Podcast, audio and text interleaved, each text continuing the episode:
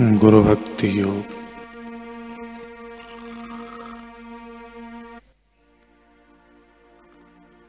गुरु की सहाय के बिना आत्मज्ञान पा नहीं सकता। गुरु कृपा के बिना दिव्य जीवन में कोई प्रगति नहीं कर सकता। गुरु कृपा के बिना आप मानसिक विकारों से मुक्त नहीं हो सकते एवं मोक्ष नहीं पा सकते।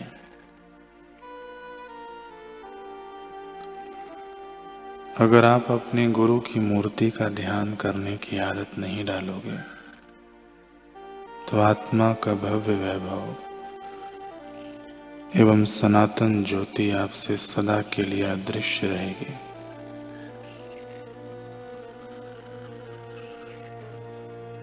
गुरु के स्वरूप का नियमित एवं व्यवस्थित ध्यान करने की आदत डालकर आत्मा को ढाकने वाले आवरण को चीर डालो।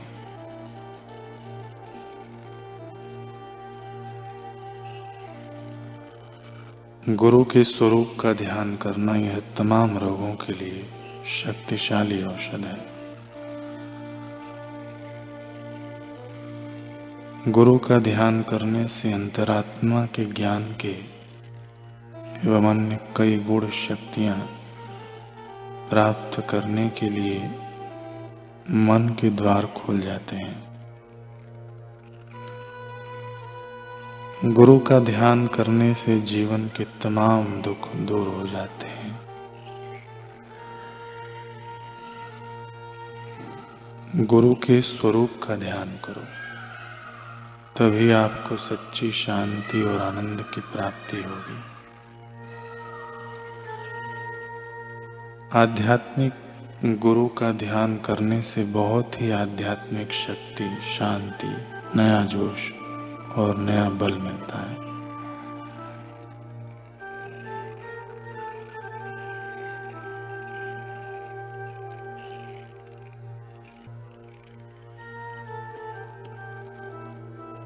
भरतरी और गोरखनाथ जी का प्रसंग हम सुन रहे थे।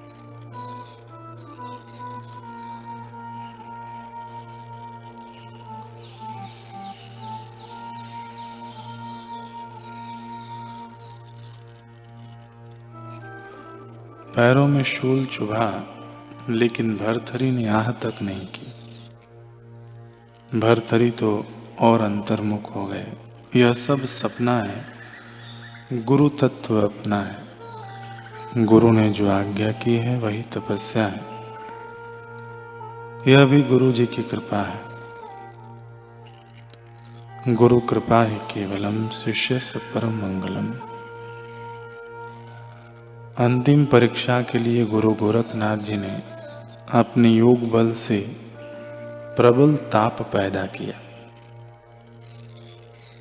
प्यास के मारे भरथरी के प्राण कंठ तक आ गए।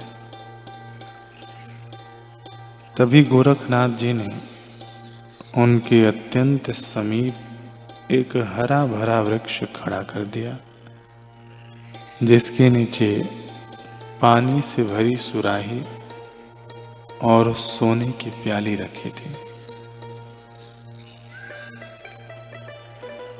एक बार तो भरथरी ने उसकी ओर देखा, पर तुरंत ख्याल आया कि कहीं गुरु आज्ञा का भंग तो नहीं हो रहा है। उनका इतना सोचना ही हुआ कि सामने से गोरखनाथ जी आते दिखाई दिए। भरथरी ने दंडवत प्रणाम किया।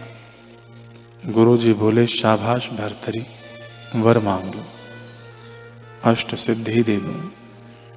नवनिधि दे दूँ। तुमने सुंदर सुंदर व्यंजन ठुकरा दिए। ललनाएँ चरण चंपी करने को, चवर डुलाने को तैयार थी। उनके चक्कर में भी नहीं आए। तुम्हें जो मांगना है मांग लो। मैं तुम्हें कुछ भी दे सकता हूँ। भरथरी ने कहा, गुरुजी, बस आप प्रसन्न हैं। मुझे सब कुछ मिल गया। शिष्य के लिए गुरु की प्रसन्नता सब कुछ है। भगवान शिव पार्वती जी से कहते हैं कि आकल्प जन्म कोटि न यज्ञ, व्रत, तप, क्रिया। तह सर्वा सफला देवी गुरु संतोष मात्रता हे देवी, कल्प पर्यंत के करोड़ों जन्मों के यज्ञ।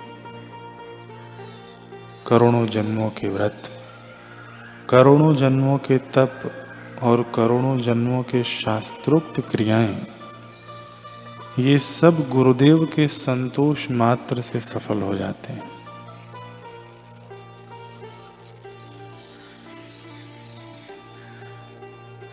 गुरु जी आप मुझसे संतुष्ट हुए। मेरे करोड़ों पुण्य कर्म और यज्ञ तब सफल हो गए, सब सफल हो गए। नहीं भरथरी, अनादर मत करो। तुम्हें कुछ ना कुछ तो लेना ही पड़ेगा। कुछ न कुछ मांगना ही पड़ेगा। इतने में रेती में एक चमचमाती हुई सुई दिखाई दी। उसे उठाकर भरथरी बोले, गुरुजी, कंटीली झाड़ियों में मेरा कंथा फट गया है।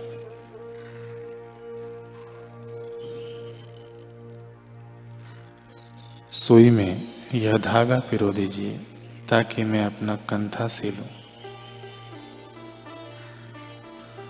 गोरखनाथ जी और खुश हुए कि हद हो गई। कितना निरपेक्ष है।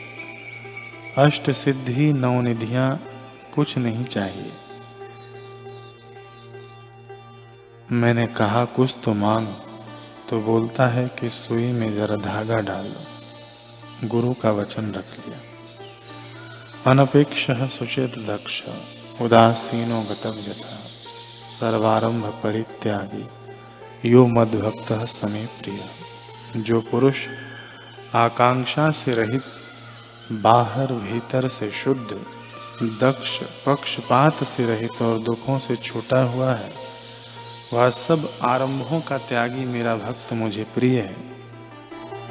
कृष्ण कहते हैं कोई अपेक्षा नहीं।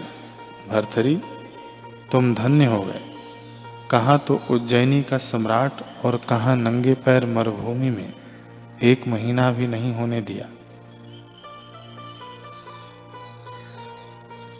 सात आठ दिन में ही परीक्षा से उत्तीर्ण हो गए। अभी भरथरी की गुफा और गोपीचंद की गुफा प्रसिद्ध है। कहने का तात्पर्य है कि मनुष्य जीवन में बहुत सारी ऊंचाइयों को छू सकते हैं। पूज्य बापू जी आगे कह रहे हैं कि एक बार नैनीताल में मेरे गुरुदेव ने मुझसे कहा, जाओ, इन लोगों को चाइना पीक ले जाओ, दिखा के आओ। चलने वाले आनाकानी कर रहे थे बार बार इनकार कर रहे थे।